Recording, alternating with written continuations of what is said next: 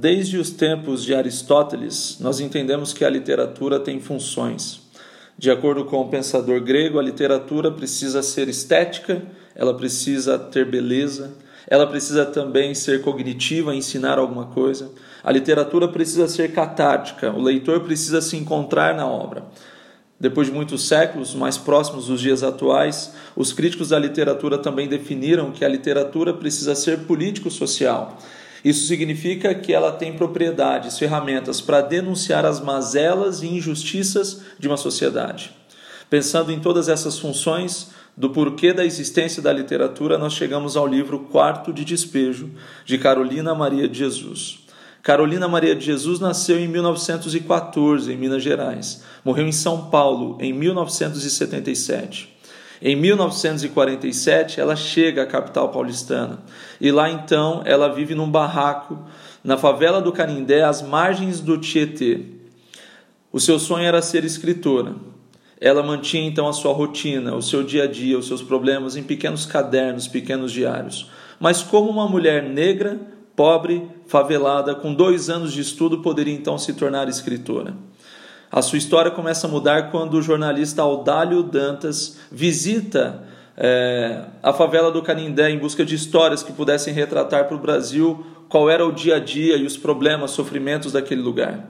Lá ele conhece Carolina. Ele é apresentado então a 20 cadernos escondidos é, de Carolina Maria de Jesus. Alguns amigos mais próximos sabiam da sua vontade de ser escritora.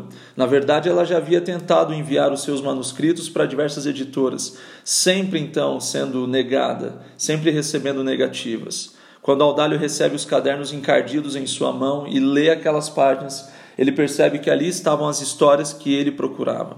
Decide então editar aquelas obras. Primeiramente, em 1958, ele lança uma matéria na Folha para que a população brasileira soubesse quem era Carolina de Jesus. E dois anos mais tarde, em 1960, o livro Quarto de Despejo, Diário de uma Favelada, de Carolina Maria de Jesus, é lançado com sucesso imediato.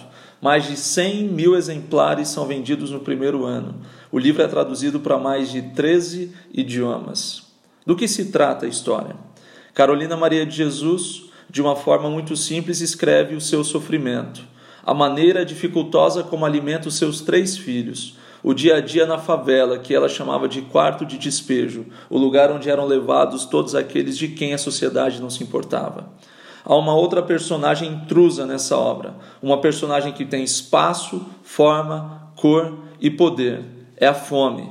Carolina diz que a fome é amarela e ela sente na pele os efeitos da fome, tanto nela quanto também nos seus filhos.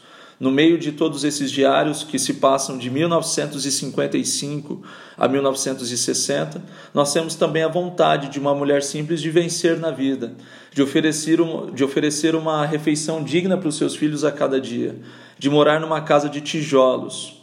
O livro Quarto de Despejo ele se faz necessário cada vez mais.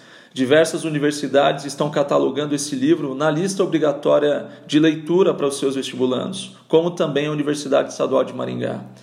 Fica aqui a dica para que você, leitor, conheça uma história magnífica de uma escritora que, mesmo sem instrução, tinha a sua alma de escritora, que sabia como cativar através das palavras. Reconhecida nos seus dias pelos principais críticos, pelos principais teóricos, a leitura de quarto de despejo se faz em 2019 ainda mais necessária. Um grande abraço a todos.